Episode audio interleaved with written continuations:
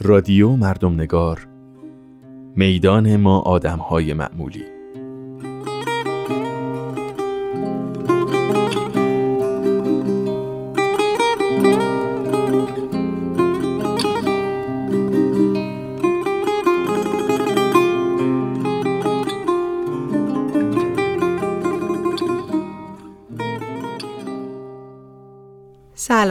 شما به هفتمین قسمت از رادیو مردم نگار گوش می کنید. من شیوا علی نقیان هستم، سردبیر این پادکست و طی فصلی که گذشت تلاش کردیم تا بستری خلق کنیم برای دیدن آدمهای کمتر دیده شده و شنیدن صداهای کمتر شنیده شده. میدانی که قهرمانانش آدمهای معمولی هن. در این روزهای سخت و سیاه که قرار هم نبود انقدر پایدار بمونه هر گوشه این تکه از زمین رو که بنگری انسانی به درد آرمیده. بدیهیات زندگی چنان دست نیافتنی به نظر می رسن که رسیدن به هر کدوم از اونها رو باید جشن گرفت. گویی عافیت، عدالت و آزادی رویایی بیش نیست. انگار همه چیز در حال فروپاشیه و آینده به توهم مبهمی تبدیل شده. غم از دست دادن عزیزانمان کم نبود که غم افتادن آتش در خانه همسایه هم متحیرمان کرد. هنوز بیماری منحوس جان هموطنانمون رو می‌گیره و غم مصائب افغانستان عزیزمون رمق ادامه دادن رو. حالا چهره شهرهای محبوبمون بیرحمانه در حال تغییره. یکی با صفهای فشرده مردهاش و دیگری با مردان خشمگین مسلحش. اما چاره چیست؟ مصائب و رنج ها را نمی توان تاب آورد مگر اینکه روایت شود.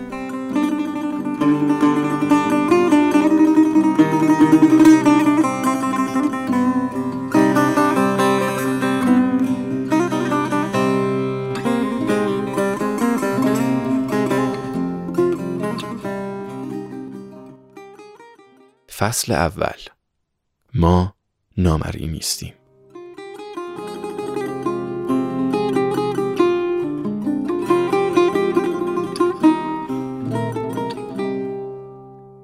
امروز مهمان یکی از دوستان افغانستانی هستیم.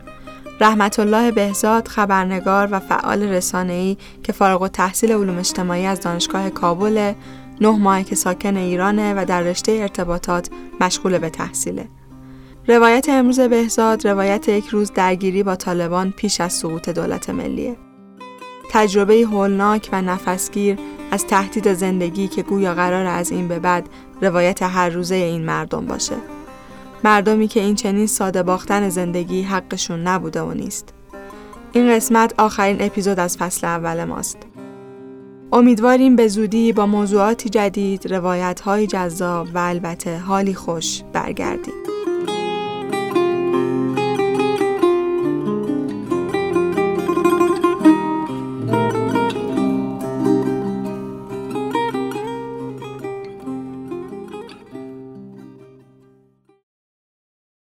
از مرگ به مرگ پناه می‌بریم.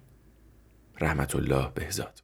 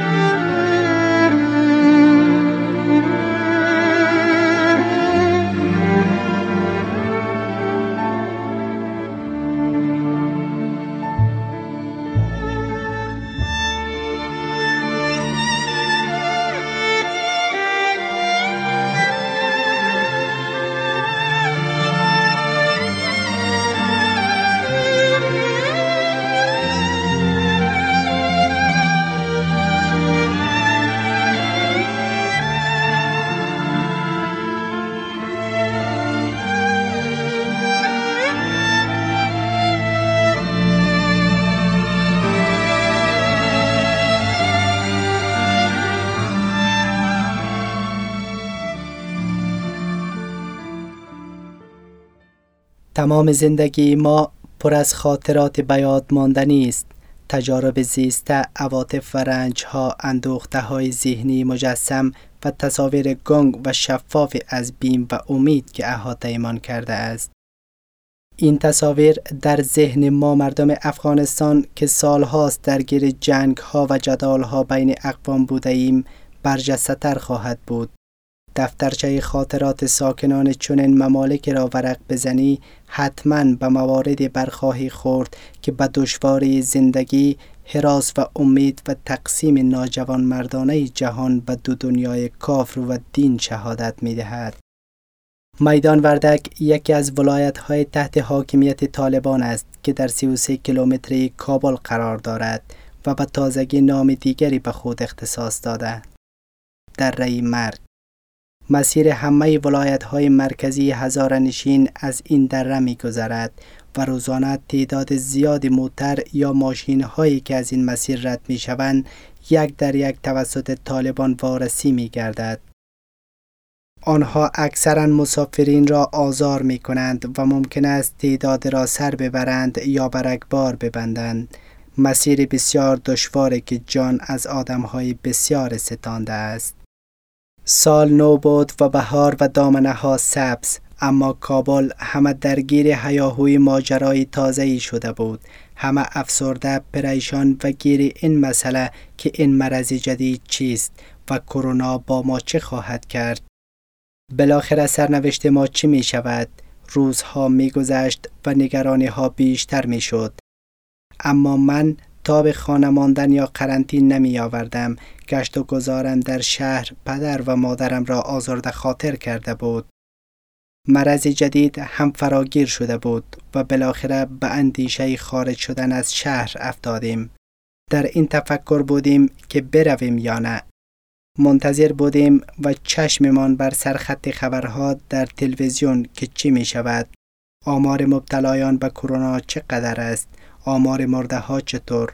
بالاخره تصمیممان را گرفتیم و جز دو برادر بزرگم که کارمند دولت بودند به اجازه سفر طولانی نداشتند با پدر مادر و خواهرم راهی مکان آباییمان در ولایت میدان وردک. ولسوالی حسی اولی بهسود شدیم.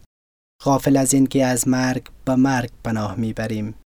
صبح جمعه بود که به ماما امین زنگ زدم دایی ماشین مسافرکشی داشت و می‌تونست ما را به سفر ببرد سی دقیقه بعد ماشین امین با چهار جای خالی جلوی پایمان توقف کرد. در حالی که مسافران دیگر بقیه سندلی ها را پر کرده بودند آمد پایین و سلام کرد. از ترس مرض جدید همه از هم گریزان بودیم. نه کسی دست دراز می کرد و نه کسی طلبی بوسه بر گونه دیگری داشت. راهی سفر شدیم. داخل ماشین حرف کرونا و فوتی هایش بود. که دهان به دهان می شد. یکی دولت را مقصر می دانست و یکی دیگر شفاخانه ها و مردم را بی توجه در امور صحی محکوم می کرد. یکی می گفت شفاخانه افغان جاپان همه را به کشتن داده و یکی هم شفاخانه دیگر را مسئول مرگ می دانست. تعداد مصابین کرونا در کابل به بیش از هزار تن رسیده بود و ما از شلوغی شهر بیرون می شدیم. به جاده کابل قندهار پیوستیم. از بالای این جاده مناطق پغمان و ارغندا و از جنوب کوه چل دختران و شهرک اتفاق خیلی خوب نمایان است. با پیمودن سی کیلومتر از جاده کابل قندهار در میدان شهر مرکز این ولایت می رسیم. این جاده به دو بخش تقسیم می شود. که بخش اصلی آن به طرف غزنی، قندهار، هلمند و هرات می رود و بخش فرعی آن سمت هزارجات مثل ولایات بامیان، دایکندی، غور و اروزگان. در همین قسمت فرعی جاده سه کیلومتر که به سمت هزارجات برویم دره مرگ هویدا می شود. این دره جای است در 33 کیلومتری غرب شهر کابل و از شرق به میدان شهر از طرف غرب به حصه اول بهسود از شمال به سنگلاخ و از طرف جنوب به ولسوالی نرخ و دایمرداد محاط است طول این دره حدود سی کیلومتر است و از میدان شهر تا سرچشمه یا سیاه خاک یعنی دروازه ورودی سرزمین هزارستان را شامل می شود. این دره مکان بسیار زیباست. در فصل بهار درختان زرد آلو و سیب و گلهای زرد رنگ قاصدک همه جا خودنمایی می کند. سرچشمه دریای کابل خود دریاچه است بی نظیر که از وسط این دره می گذرد. صد حیف که کسی جرأت دیدن این همه زیبایی را ندارد. جاده شمالی این دره در هر پینجا متر با انفجار ماین تخریب شده و ماشین ها به سختی از آن عبور می کند هر طرف این جاده بیرق های سفید طالبانی هویداست. تکه پارچه سفیدی که با قلم سیاه روی آن نوشتند لا اله الا الله.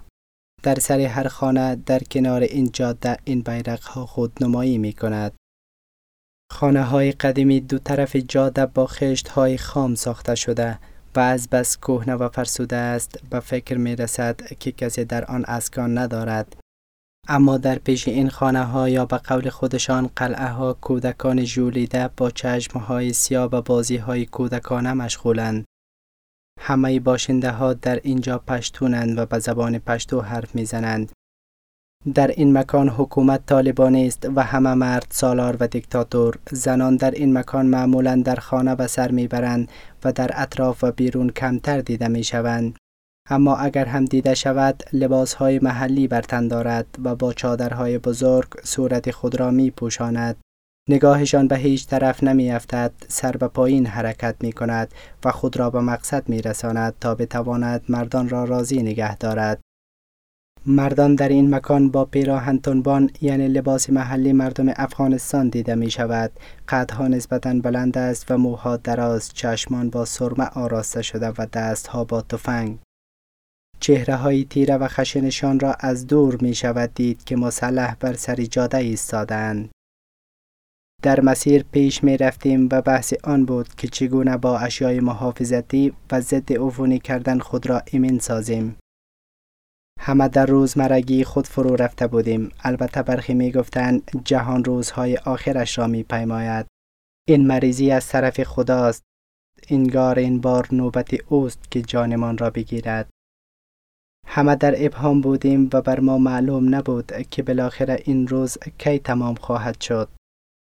کمی که گذشت ماما امین صدا کرد که همه متوجه باشید و ماسک ها را از رو بردارید. همه حیران نگاهش کردند. پرسیدم چرا باید این کار را بکنیم. خنده تلخی کرد و گفت اینجا حکومت فرق می کند و با تاکید بر من دوباره گفت همه ماسک بردارید و گوشی های خوشمند خود را یگان جای پت کنید یعنی از دیده پنهانش کنید.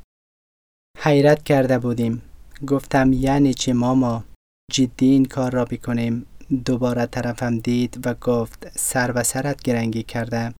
گفتم چرا ماما مگر چی است؟ گفت اینجا حکومت امارت اسلامی است. تو که جوان ترستی و لباس مناسب نداری زیادتر از بقیه متوجه باش. بالاخره پرسیدم که یعنی چی؟ چه باید می داشتم؟ گفت همین پیراهن بان گفتم چه فرقی می کند؟ خندید و گفت متوجه باش اینجا اولین چیک پایند امنیتی طالبان است. در زندگی بارها به آخر زمان فکر کرده بودم اما این چنین موقعیت عجیب تر از آن بود که آمادگیش را داشته باشم. فور ماسک را از رو برداشتم ترسیده بودم. بالاخره هر دو به مرگ ختم می شد فقط نمی‌دانستم که آخر کرونا ما را می کشد یا حکومت امارت اسلامی طالبان.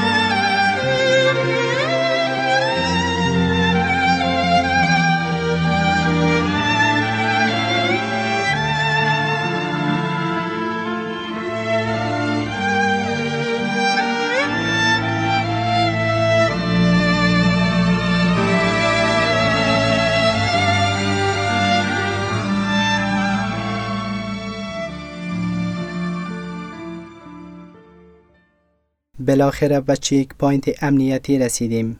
چهره های ناشناس زخم خورده و عصبیشان تهدیدی بود بر زندگی هر یک ما این روز می توانست آخر روز حیاتمان باشد.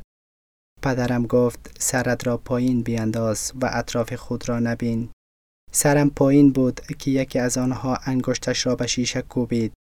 با اطمینان در چهره رو به شیشه گفت پایین شو. نفس در سینه ها حبس مانده بود. به خود اشاره کردم که من را می‌گویی. با اشاره انگشت نشان داد که بله. انگشت نشانی ها زندگی ها تباه کرده بود.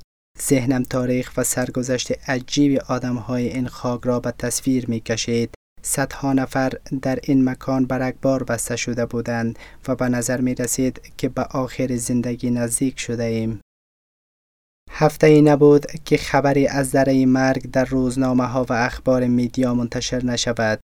این روزها هم با تضعیف دولت طالبان قوت بیشتری به خود گرفته و پایه های حاکمیتش را استوارتر کرده است. حالا این سرخط خبرها بود که به سرعت از پیش چشمم میگذشت و وحشت به جانم میانداخت. قرار بود چند پرسش ساده سرنوشتم را تعیین کند.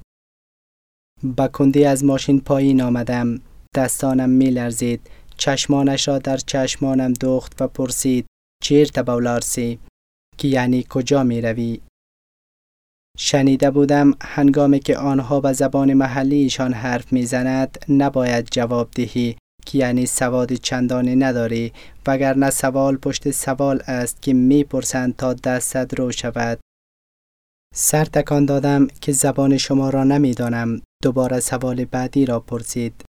سبا وکری یعنی چی می‌کنی یا شغلت چیست؟ مکررن سر تکان دادم که یعنی حرف شما را نفهمیدم.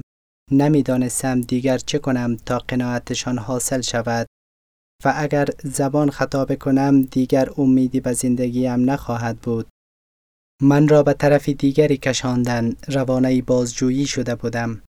مکانی که در آن متوقفمان کرده بودند دارای جنگلات و درختان زیادی بود و اصلا همین جنگلات به پناهگاه های مخالفین دولت کمک می کرد و محیط را برایشان امن می ساخت.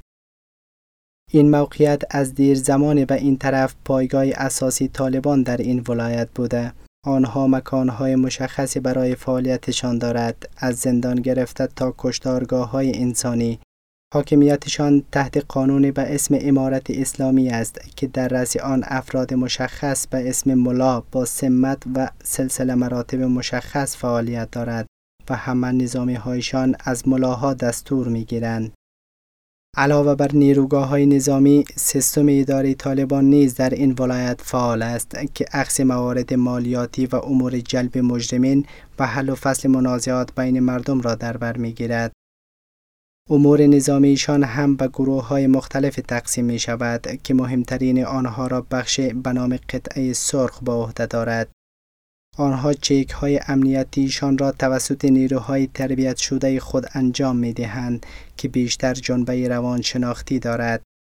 از چیک کردن گوشه های هوشمند گرفته تا گرفتن ضربان قلب از آبرین مشکوک اگر آنها مورد مشکوک پیدا کنند ماموری هست جهت ریکاوری گوشی های هوشمند تا بتواند موارد حذف شده را دوباره برگردانند روزانه در حد اوسط از این دره حدود 200 موتر عبور می کند که همه آنها مورد بررسی قرار می گیرد.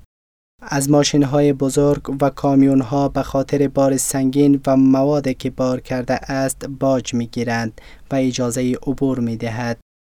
این باجگیری ها به نام عکس عشر مسماست که در امور اداری طالبان بسیار تاثیرگذار است و هزینه تدارکات نظامی را تامین می کند.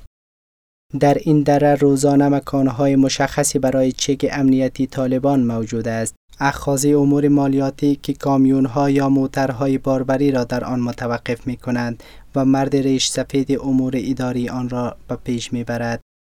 دقیقا کمی جلوتر از آن چگ امنیتی آبرین از تمام مسافرین موترها انجام می شود. حالا در همین کمربند امنیتی موتر ما هم توقف داده شده و من و یاسین را از ماشین پیاده کردند.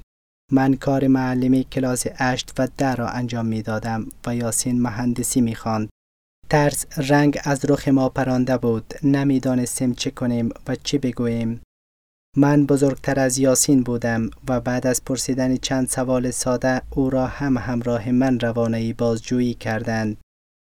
پیش قدم شدم طرفشان با رنگ و رخ پریده پرسیدم ملا صاحب بفرمایید با زبان خود ما که دری باشد با لب خنده پرسید چه کاره هستی گفتم من دکاندارم در کابل. گفت به کجا می روی گفتم به منطقه ایمان که ولسوالی حسی اولی بهسود است می روم با تعجب طرفم دید و گفت آنجا چی می کنی گفتم زادگاه همانجاست. گفت خیکی ها را می‌شناسی از این ولسوالی گفتم بیشتر عمر من در کابل سپری شده است. نمی‌دانم کیها آنجا زندگی می کند سری تکان داد و گفت پس کارمندی دولت هستیم گفتم نه ملا صاحب دولت کار نمی کنم.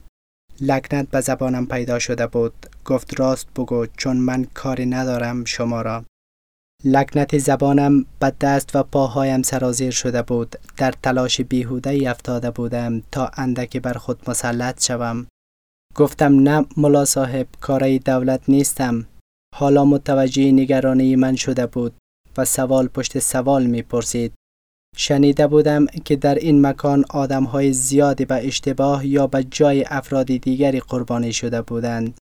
در سال 1390 یکی از دوست های ما یک روز با مسافربری از این مسیر می گذشته که همه را پایین کرده بودند و این شخص را اشتباها به جای فرد دیگری که در مسیر چوکی یا همان صندلی ایشان را با هم عوض کرده بودند برک بار بستند. ولایت کابل از این دره مرگ تقریبا یک ساعت و رب فاصله دارد و جاسوسان طالبان در ترمینال ها کمین افرادی را می گیرند که از این مسیر عبور می کند و راپور آنها را با شماره صندلی به طالبان می دهند. البته ممکن است مسافران در راه جاهای خود را با یکدیگر عوض کنند و لباسهایشان را در مسیر تبدیل کنند شاید هم کاملا ماشین دیگری سوار شوند و با این ترفندها جان سالم به در می‌برند اما موارد زیادی هم برگبار بسته می شوند جاسوسان هم زیاد اشتباه می کند و جان شخصی دیگری را می ستاند. شخصی دیگری را می شناختم به اسم صالحی که سمت قماندان امنیه ولسوالی را بر عهده داشت اما برادرش نعمت به جای او قربانی شد. در سال از این گونه موارد خیلی زیاد اتفاق می افتد که جانهای دهاتن بیگناه با واسطه یا بی واسطه با موضوع گرفته می شود. برادر من هم کارمند در یکی از ارگانهای نظامی بود و کم کم داشتم مطمئن می شدم که این بار نوبت من است. اینگار یکی از ما باید تاوان پس می‌داد. من را پایین تر از درخت زارها به تحقیقگاه بردند. از افراد مشکوک در دو یا سه مکان مشخص تحقیق می شود تا راستگویشان معلوم شود. این مکانها از خیابانها دورتر قرار دارد تا آنها با خیال راحت تحقیق و تفتیششان را انجام دهند. ممکن است فرد را مدت زیادی در تحقیق نزد خود نگه دارد تا جرمش ثابت شود. مثلا یکی از دوستانم رحمت الله دانشجو را طالبان 22 روز در همین مکان اسیر کرده بودند. یاسین را هم پس از من روانه تحقیقگاه کرده بود. نگاهش می کردم رنگ از رخ او هم پریده بود در تحقیقگاه که رسیدیم به زبان خودشان گفت مشکوکان دیه یعنی مشکوکند مرد سیاه پوش رو به من برگرداند و دستش را دراز کرد که گوشی خود را برایم بده با سر تصدیق کرده و گوشی ساده کوچکی که اخیرا برای سفر خریده بودم را به او دادم سیم کارتش جدید بود و نمبر زیادی هم داخلش نبود فقط شماره پدر و دو برادرم را می‌شد پیدا کرد. گوشی را از جیب درآوردم پسخند زد که نه گوشی بزرگ خود را برایم بده. منظورش تلفن هوشمند بود. در حکومت طالبان قانون بر این است که زنان یا به عبارت طبقه اوناس را تلاشی نمی کنند و این باعث شده بود تا همه افراد در داخل موتر تلفن های هوشمند خود را به اوناس خیشاوند خود بدهد. با تشر گفت گوشی کلان خود کجا کردی؟ گفتم ملا صاحب ندارم من اصلا گوشی بزرگ را یاد ندارم گفت دروغ میگی گفتم نه اصلا برای بار سوم پرسید گفتی چی کار هستی؟ گفتم صاحب من دکاندارم در کابل دکان دارم و بس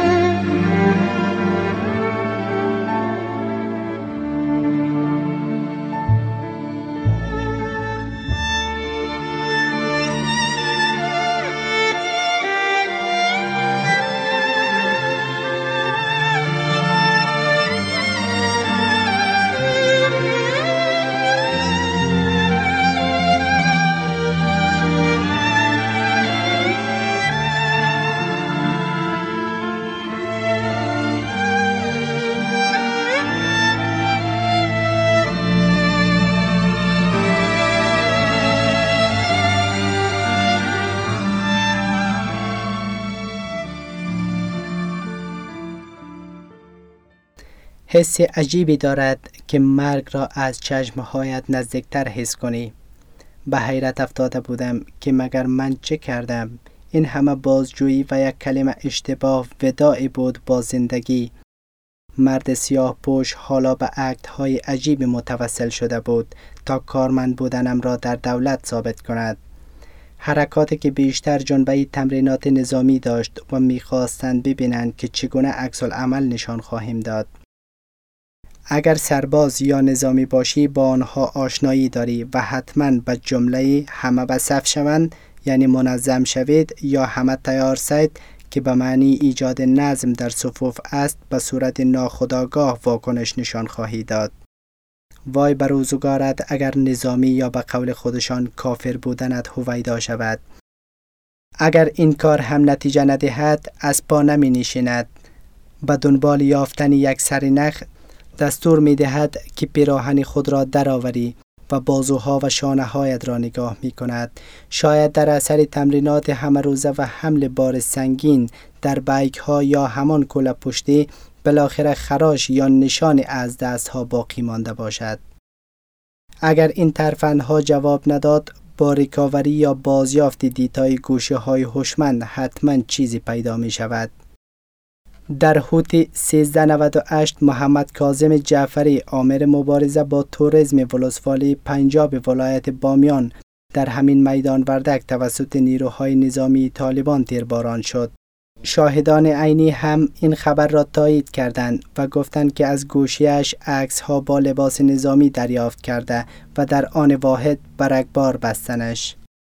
می دانستم که کافی است تا اندکترین موضوع ارتباط با دولت پیدا کند. دیگر زندگانی بر من حرام می شد. نمی دانستم که از این تحقیق سربلند بیرون می آیم یا نه. که آیا زنده باز می گردم یا نه. آنها با من با قوم من با هویتم مشکل داشت. شیعه بودن هم دلیل خوبی بود برای بهانه جویی بیشتر. در بدل سرنخی بودند تا رگبار کنند چند دقیقه در سکوت گذشت و دوباره سوال و جواب شروع شد. این بار به اسلام بودنم گیر دادند. مشخص بود که خود را اسلام متمایزتر از ما می دانست. این را تکه سفید پیشانیش که با قلم سیاه کلمه طیبه بر آن نوشته شده بود آشکار می ساخت. خدایمان با هم فرق داشت و خدای او با این همه معمور فرمان به قتل انسان کافر داده بود. دست روی سینه ام گذاشت تا تپش قلبم را بررسی کند. دستانم را که خیس عرق بود گرفت و رعشه شدیدشان را نگاه کرد. پرسید تو که کارمندی دولت نیستی چرا ترسیدی؟ چرا قلبت اینطور می‌زنه؟ زبان در دهانم نمیچرخید. گوشی که به او داده بودم را برداشت و برای برادرم زنگ زد. می‌خواست از او چیزهایی بپرسد گفتم مبادا اشتباه کند و چیزی بگوید. مثل حفظ الله که به پدرش زنگ زده بود که پسرتان حادثه کرده. چی کاره بوده پسرتان؟ اگر کارمند بوده او را به شفاخانه دولتی ببریم که هزینه بالای شما نیاید. پدر حفظ الله هم گفته بود بله پسرم سابقه خدمت دارد توجهتان زیاد باشد و با همین حرف سند مرگ پسر را امضا کرده بود. حفظ الله را روزی بعد با جسد خون آلود از سر سرک دره میدان پیدا کرده بودند. حالا من هم زندگیم وابسته به یک کلام بود. مثل حفظ الله ماندنم در این دنیا به قمار بیرحمانه میمانست. تا آن روز نمی‌دانستم که زندگانی ما ملت به چه چیزهای اندکی وابسته است. به ماسک بر چهره بر تلفن هوشمند پنهان در لباس به لرزش دست و پا یا حتی یک بله ساده از سوی خیشانمان. پاهایم سسته می کرد. تا به ایستاده ماندن نداشتم. از یاسین هم خبری نبود. بالاخره چه کسی قرار بود برایشان بگوید که من بیگناهم کارمند دولت نیستم. همه امیدم به برادرم بسته بود. هر بوق تلفن تنم را لرزانتر می کرد به آن حد که دیگر تاب ایستاده ماندن نداشتم. روی زمین نشستم. بر رحم و مروت فکر می کردم که انگار در کار نبود. شاید ناامید کننده ترین حس این باشد که در پشت سر جلاد بنشیند. گوش به فرمان ملای محقق. تلفن زنگ می‌زد و او هی گوشی بالا نمی کرد من را از اتاق بیرون کردند. چند دقیقه بعد برادرم جواب داده بود که او برادر من است سواد ندارد و در کابل دکاندار است. از ترس مریضی پدر و مادرم را به اطراف شهر می‌برد. خلاصه خودش را دیخان معرفی کرده و من را از خطر رهانده بود. مدت بعد یکیشان درآمد و آرام گفت برو. گفتم کجا؟ گفت برگرد به موتر. احساس می کردم رنگ به رخسارم برگشته است. هنوز صد درصد مطمئن نبودم ممکن بود از عقب شلیک کنند و از بینم ببرند آنها هر که را کارمند دولت تلقی کنند سر بریده و جسدش را در خیابان میگرداند. به موتر روانه شدم. خانوادهام رنگ بر رخ نداشتند. خودم هم باورم نشده بود که زنده مانده دیدم که یاسین هم پیشتر سوار شده است. اما لبانش سفید شده بود و سر بالا نمی آورد جهان پیش چشمم سیاهی می کرد مرگ چنین حق ما نبود به سرعت براه افتادیم و مشخص شد که 300 متر جلوتر هم checkpoint دیگری وجود دارد هیچ معلوممان نبود که از این کمربند امنیتی یا به قول خودشان تلاشی جان به سلامت ببریم. نگران اطراف خود می پاییدم. هنوز در بهت بودم که مگر می شود در سی کیلومتر کابل با قوانین مشخص و سیستم اداری مستحکم چون این حکومت های ستیز جو و دیکتاتور قد علم کرده باشد؟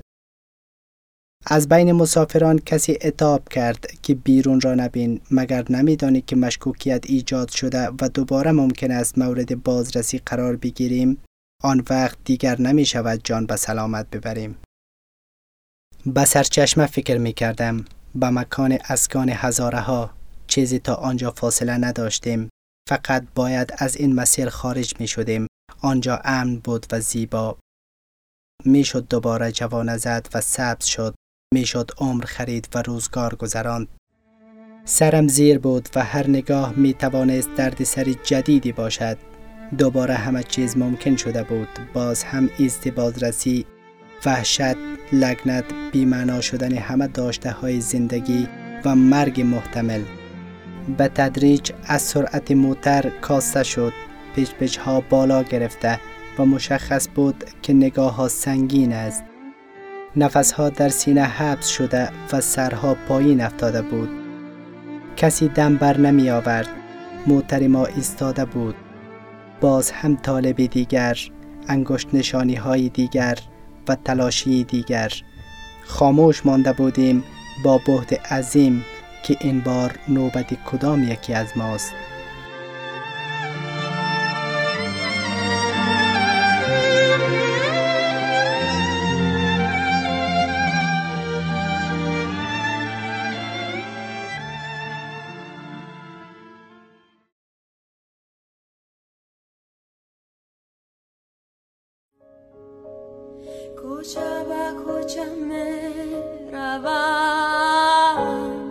تو میهنی